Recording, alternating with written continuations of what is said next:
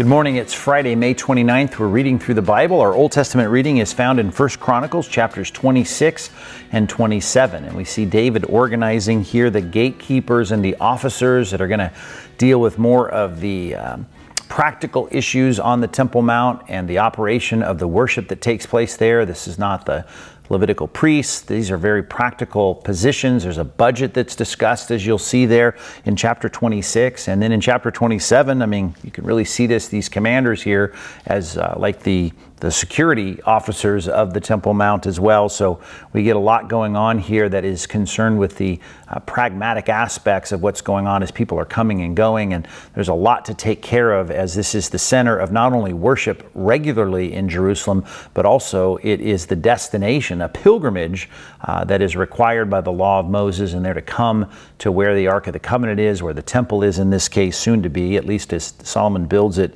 And uh, so there's a lot to do, a lot of practical things here. And the heads of the tribes are all described, uh, or named, I should say, and listed in chapter 27 as well. So we get some more names, which we were used to in the first nine or 10 chapters of First Chronicles. Our New Testament reading is the second section of John 11.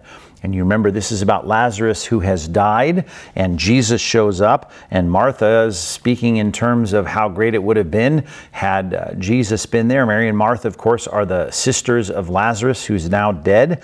And uh, Jesus asks about the resurrection, and Martha interestingly says, Well, I know there will be a resurrection.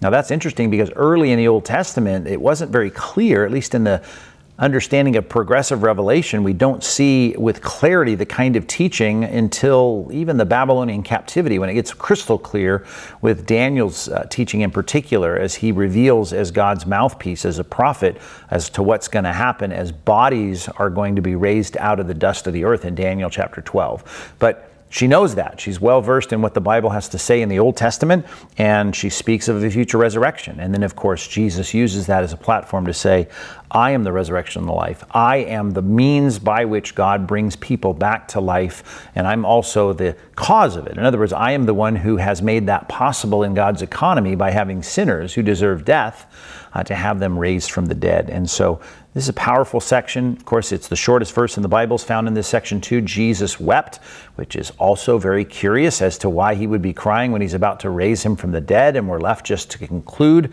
that just the concept of death is such a grievous and sad thing that Jesus, in this very short verse, says that he is going to express what we all express when we have someone we love that dies, even if we will see them again. And Jesus is about to have an interaction with Lazarus in a few minutes. And as he said in the beginning part of this chapter, he knew it was coming. And yet he weeps at this funeral and then, of course, raises Lazarus from the dead before this section is over. Our community imperative for today that I'd like you to work on after we read through the Bible and give some thought to and plan for is found in 1 Thessalonians chapter 2 verse number 8. It says this So, being affectionately desirous of you, we were ready to share with you, he says about the Thessalonians, not only the gospel of God, but also our own selves, because you had become very dear to us.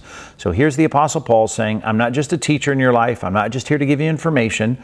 As we think about our discipleship and the mentoring we do in our life, it's not just about all the work and the study and giving spiritual insights. It's about you and the body of Christ actually sharing your life with people, which is the fun times and the laughter and the meals and all the things that go with your life. It is, as I said, that phrase that is often used, it's life on life. It's not just knowledge, not just information.